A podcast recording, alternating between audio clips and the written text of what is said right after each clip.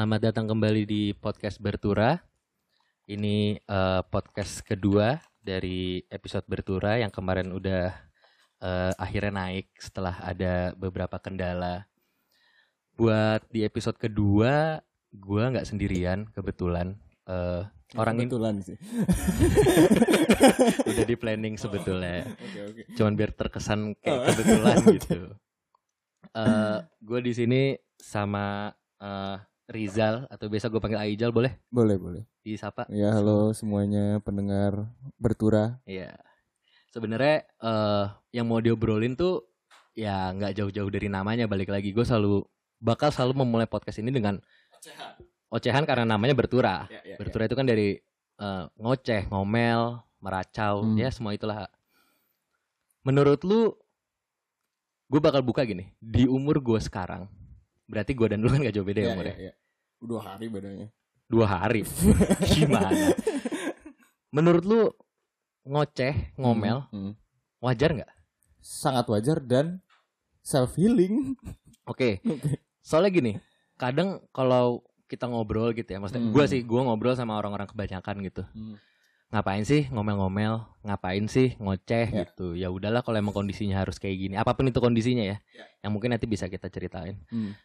Yang pada akhirnya kadang tuh gue ngerasa ketika gue makin besar gue sih dulu ngerasa ketika gue masih SMA mungkin atau Mhm. gue ketika masih kuliah ngoceh tuh juga jadi hal yang paling wajar buat Ya, gue ya, kayak ya, ya. dikit-dikit gue ngomel Hmm. ngelihat orang goblok dikit di pinggir jalan gue ngomel Ya, ya. gitu cuman saat ini tuh gue lebih kayak ngelihat ada yang bahkan bikin gue marah gue lebih kayak buang-buang tenaga lah kalau ngomel Hmm. gitu Ya, ya, ya, ya, ya. Cuman kayaknya nggak bisa didiemin gitu Ya, sebenarnya kan. Ya, ya, ya, ya. Menurut lu gimana? Selain yang kata lu self healing, Hmm.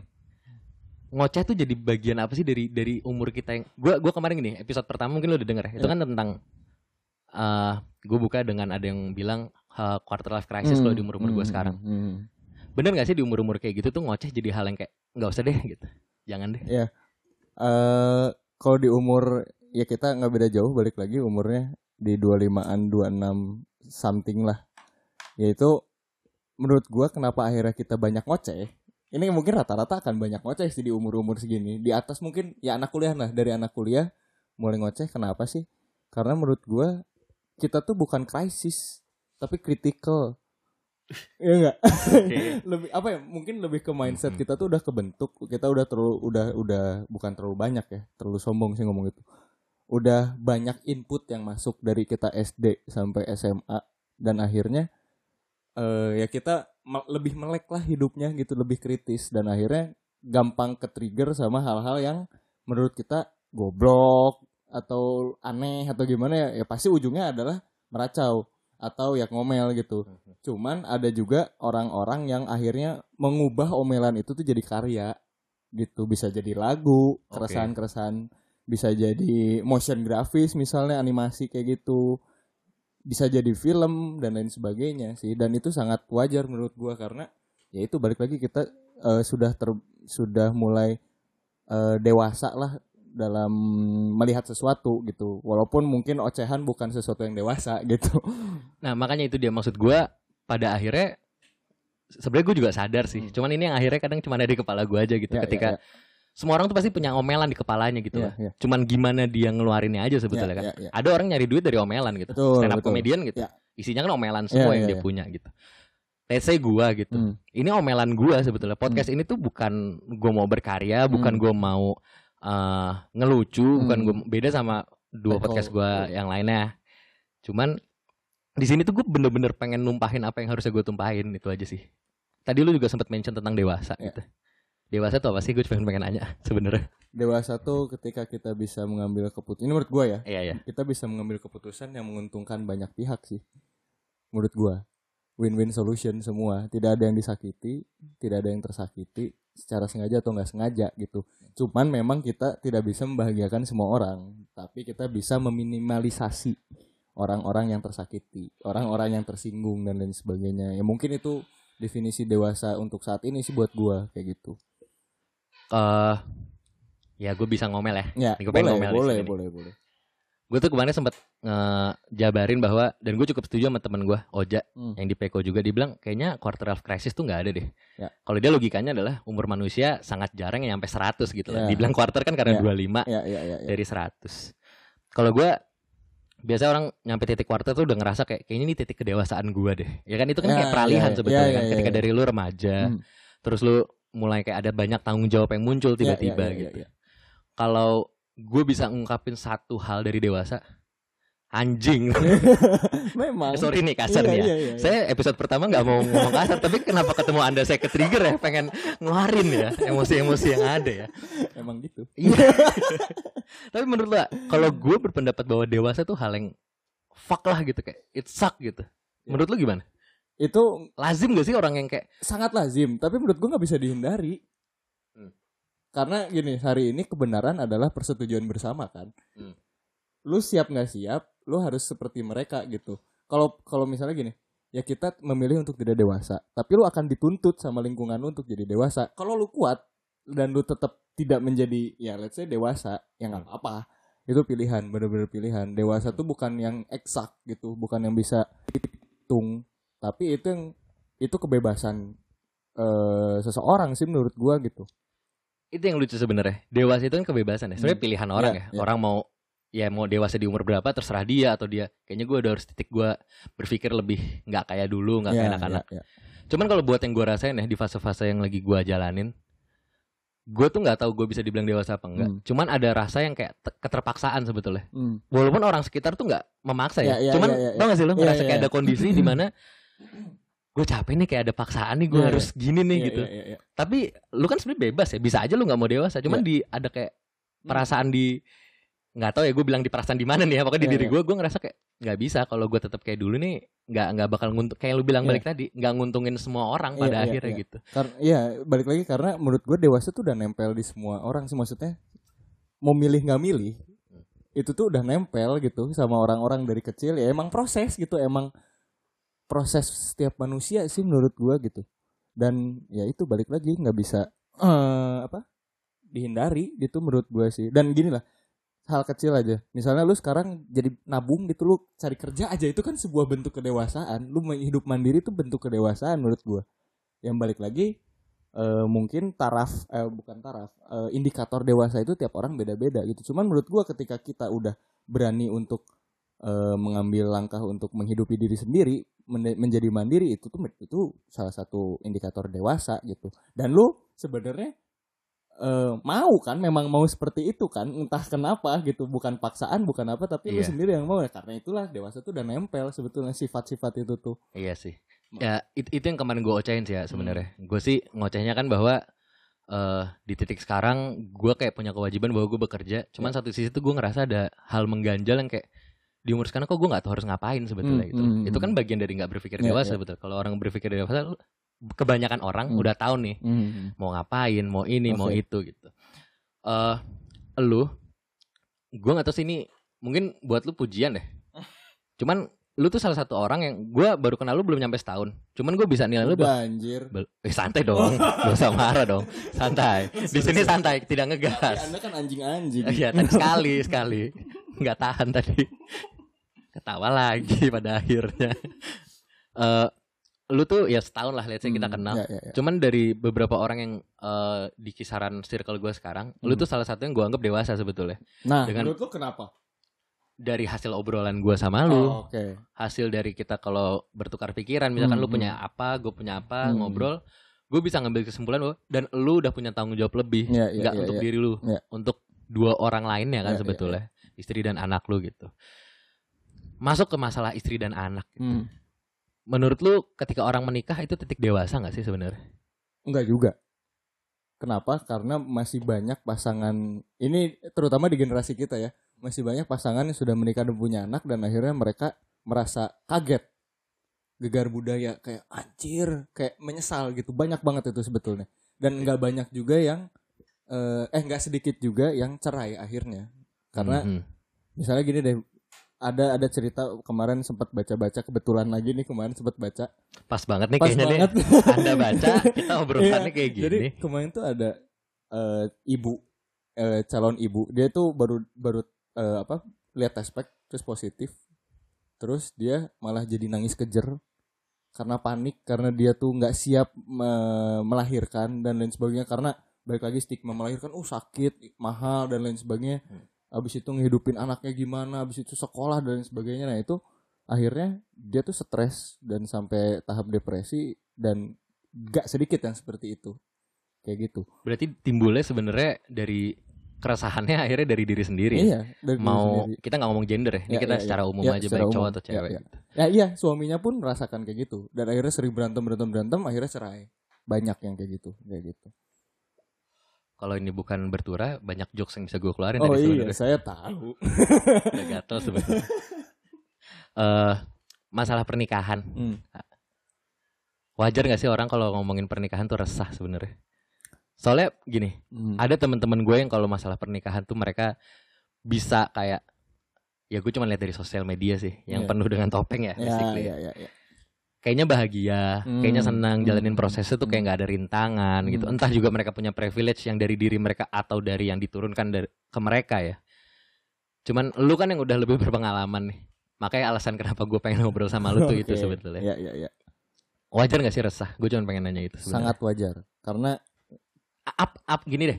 Sorry gue potong. ya, ya, Di umur sekarang nih kita bisa dibilang dikit-dikit insecure. ya, ya. Ada aja yang Ya, dipikirin. Tiba-tiba muncul tanggung jawab lain Hmm, namanya hmm, pernikahan hmm. gitu itu tuh kayak cuman karena variabel ini sebenarnya nggak bisa nggak perlu diinsecurein cuman Hmm. karena lu lagi di fase yang dikit-dikit lu resahin jadi Hmm. akhirnya masalah Hmm. atau atau sebenarnya memang itu sebuah masalah yang bakal harus lu hadapin sebetulnya Sebuah ya harus dihadapin sih menurut gue ya. Tapi balik lagi ini hak masing-masing eh, dalam konteks pernikahan ya. Masing-masing itu bebas nggak. ya, sorry gue minum ya Eh, boleh. oh thank you kalau sendirian di rumah nggak ada gini-ginian nih gue nih cuman rokok aja Iya. Jadi pertama gini deh, kenapa sih orang tuh bisa resah? Resah tuh kan eh, ntar bisa berkembang jadi takut. Kenapa sih takut? Tuh. Karena kita belum pernah merasakan fase itu. Karena terlalu abstrak buat kita. Nih, kita takut dan resah, resah dan takut eh, dalam eh, pernikahan misalnya, menghadapi pernikahan nih. Karena kita belum pernah nikah, Bro, gitu dan dulu juga gue ya gue juga balik lagi gue backgroundnya adalah eh, orang tua yang bercerai oke Hmm. dan gue memang sempat ada ad- ada punya trauma anjir nih kalau gue nikah bakal gini nggak ya gitu Hmm, ntar hmm, anak hmm, gue hmm. bakal ngerasain yang gue rasain gak ya Iya. gitu walaupun nggak buruk ya Iya, akhirnya keluarga gue sekarang ya ya jauh lebih baik sih. Dan gue bersyukur orang tua gue cerai justru. Ya eh sorry. Gue ngomong ngambil kata-katanya eh, Mas Danang. Eh, dia pernah bilang broken home itu yang broken rumahnya bukan bukan individunya. Yes, betul. Ya kan, Dan akhirnya itulah pesan-pesan yang disampaikan orang tua gua bahwa bekas yang ada itu adalah bekas istri dan bekas suami, tapi bekas anak, bekas ayah, bekas ibu itu nggak ada. Hmm. Oke. Dan akhirnya itu yang menguatkan gue sampai sekarang dan akhirnya gue memutuskan untuk nikah muda gitu. Jujur takut karena eh, waktu itu ya gua kerja belum bener lah dalam artian gue freelance yang emang bener-bener serabutan gitu apa pun gua. Ya gua palu gada lah waktu itu. Tapi sekali proyek bisa. Eh, Alhamdulillah. alhamdulillah. Nah, terus apa ya pada akhirnya gue cuman kan gue udah usaha nih cari eh, cari proyek dan lain sebagainya. Gue udah dapet nih calonnya. Terus ya udah waktunya gue pasrah. Pasrah dalam artian gue ikhtiar udah nih. Gue berniat udah, udah ikhtiar, udah dapet calonnya, udah dapet kerjaan walaupun serabutan. Ya udah gue tinggal pasrah karena gue percaya kalender Tuhan itu ada. Iya. Kayak gitu sih. Dan Iya. pilihan kita kita mau ikutin kalender Tuhan atau enggak karena tidak mutlak kalender Tuhan tuh Iya. Kayak sesuai gitu sih. manusianya juga sesuai kan manusianya juga gitu eh tadi dari cerita lu ya Hmm. gue mau narik bahwa lu kan eh ada keputusan yang lu buat berarti Iya. kan mungkin gue nggak tahu saat itu mungkin lu punya planning memang sudah kayak ya kebetulan ada pasangannya Iya, iya, iya. kebetulan mungkin ada udah ada obrolan Hmm, gitu hmm. tapi menurut lu pernikahan tuh dicari Hmm. atau muncul muncul kalau buat gua karena gini gua sama istri gua itu udah kenal lama banget ya dan dan memang eh, dulu tuh eh, me- pokoknya intinya seperti tidak akan bisa menikah aja gitu karena memang terlalu dekat. Ya mungkin friend zone istilahnya dan lain sebagainya. Terus gua kerjaan kayak gitu nggak jelas. Dari kuliah gua lama lima tahun. Ya masih rata-rata sih cuman ya lama. Saya enam tahun. ya kayak gitu lah gue lama. Dan gue merasa hidup gue kayaknya belum belum cukup dewasa untuk menjadi suami dan apalagi bapak gitu waktu itu. Tapi ya udahlah let it flow gitu akhirnya. Nah akhirnya lucunya eh ya kami akhirnya dekat bukan sebagai sahabat aja gitu. Dan keinginan untuk menikah itu muncul dari istri gue duluan. Gue dulu sih sebetulnya cuman dia Hmm. denial. Denial denial denial. Selang berapa bulan akhirnya dia yang eh, minta eh, bukan minta ya apa lebih ke ngobrolin Hmm, soal pernikahan itu secara serius. Hmm, hmm. tanpa pikir panjang saya sampai eh, samperin tuh orang tuanya gitu kan yang Hmm, ngobrol-ngobrol. Ya gua jelasin sedemikian rupa bahwa kerjaan gua kayak gini gini gini. Planning gua ya waktu itu gua nggak sampai ceritain planning gua gitu. Dan mungkin karena kalender Tuhan orang tuanya ya percaya sama gua dan karena gua juga memang sudah dekat sebelumnya sama orang tuanya gitu udah sering main ke rumahnya dan sebagainya. Dan ya sudah terjadi begitu saja gitu kasarnya karena muncul dari dua-duanya gitu. Jadi bukan di planning. Ketika nikah itu sampai di planning berarti bukan feeling dong itu logika. Karena nikah Oke. itu feeling. Iya. ya logika juga cuman mungkin 70% mainin feeling sih Oke kita tinggalin dulu masalah pernikahan ya. Mungkin itu bakal jadi eh, obrolan lain nanti Oke, satu oke. hari nanti lah Oke. sama lu. Eh, cuman yang gua menarik akan dari hal pernikahan ini, Hmm. ini agak masih nyambung gak nyambung tapi ya. Ya, gue tuh punya prinsip sebetulnya. Gue pernah ngomong ke temen gue, Hmm. bahkan ke orang tua gue, gue Hmm. bilang gini, untuk nikah, gue sadar gue untuk jadi suami Hmm. Itu gue siap. Hmm. Gue yakin kok gue bisa ngidupin satu Iya, orang iya, lagi selain iya, iya. gue gitu. Cuman untuk jadi bapak tuh gue nggak bisa sebenarnya. belum bisa Iya, gue nggak tahu ya harus bilangnya tuh nggak bisa atau belum bisa ya.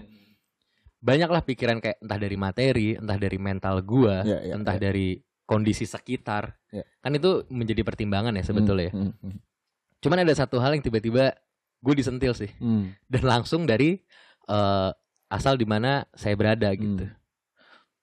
Eh, bokap gue tuh sempat kayak ngasih tahu jangan ngalahin kalkulatornya Allah sama kalkulatornya kamu gitu. Iya. Kalkulator Tuhan tuh nggak bisa dihitung Iya, sebenarnya. iya.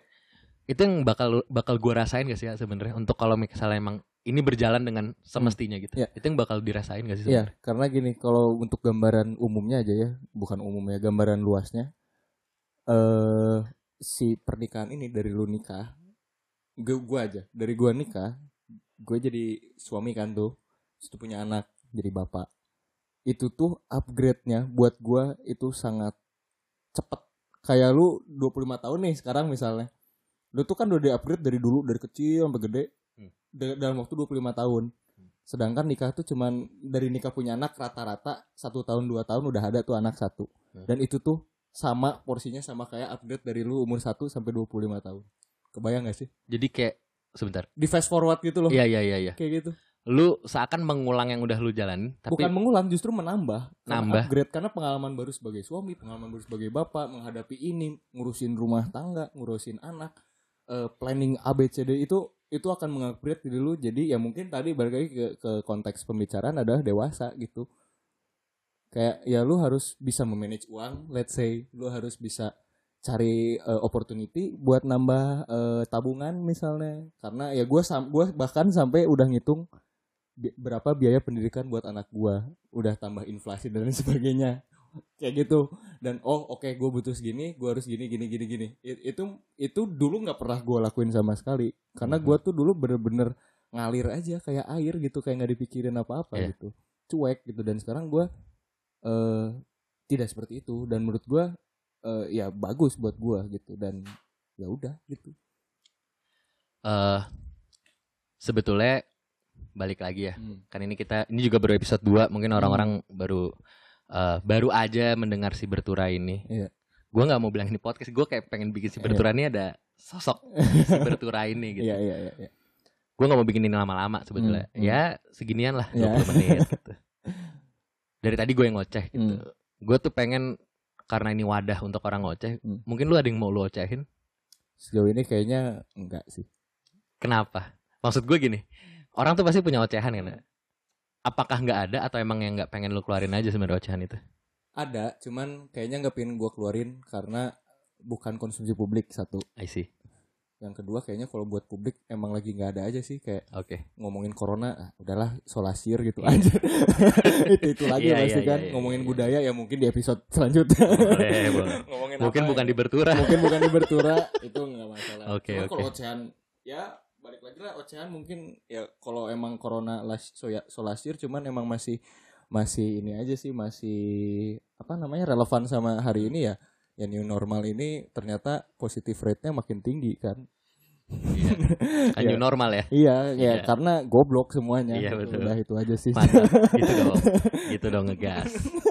Ya itu aja sih ya. Emang gak lama-lama sih nih, Hmm. nggak kayak podcast yang lain. Gue udah cukup seneng sih sama obrolan ini. Gue ya lumayan lah ada yang bisa gue tumpahin Iya, sini. iya, iya. Dan ada nggak cuma gue sendiri, pada akhirnya ada orang lain. nggak terlalu capek lah ya Gak terlalu capek. itu aja sih. oke Thank you. oke Hai, sama-sama.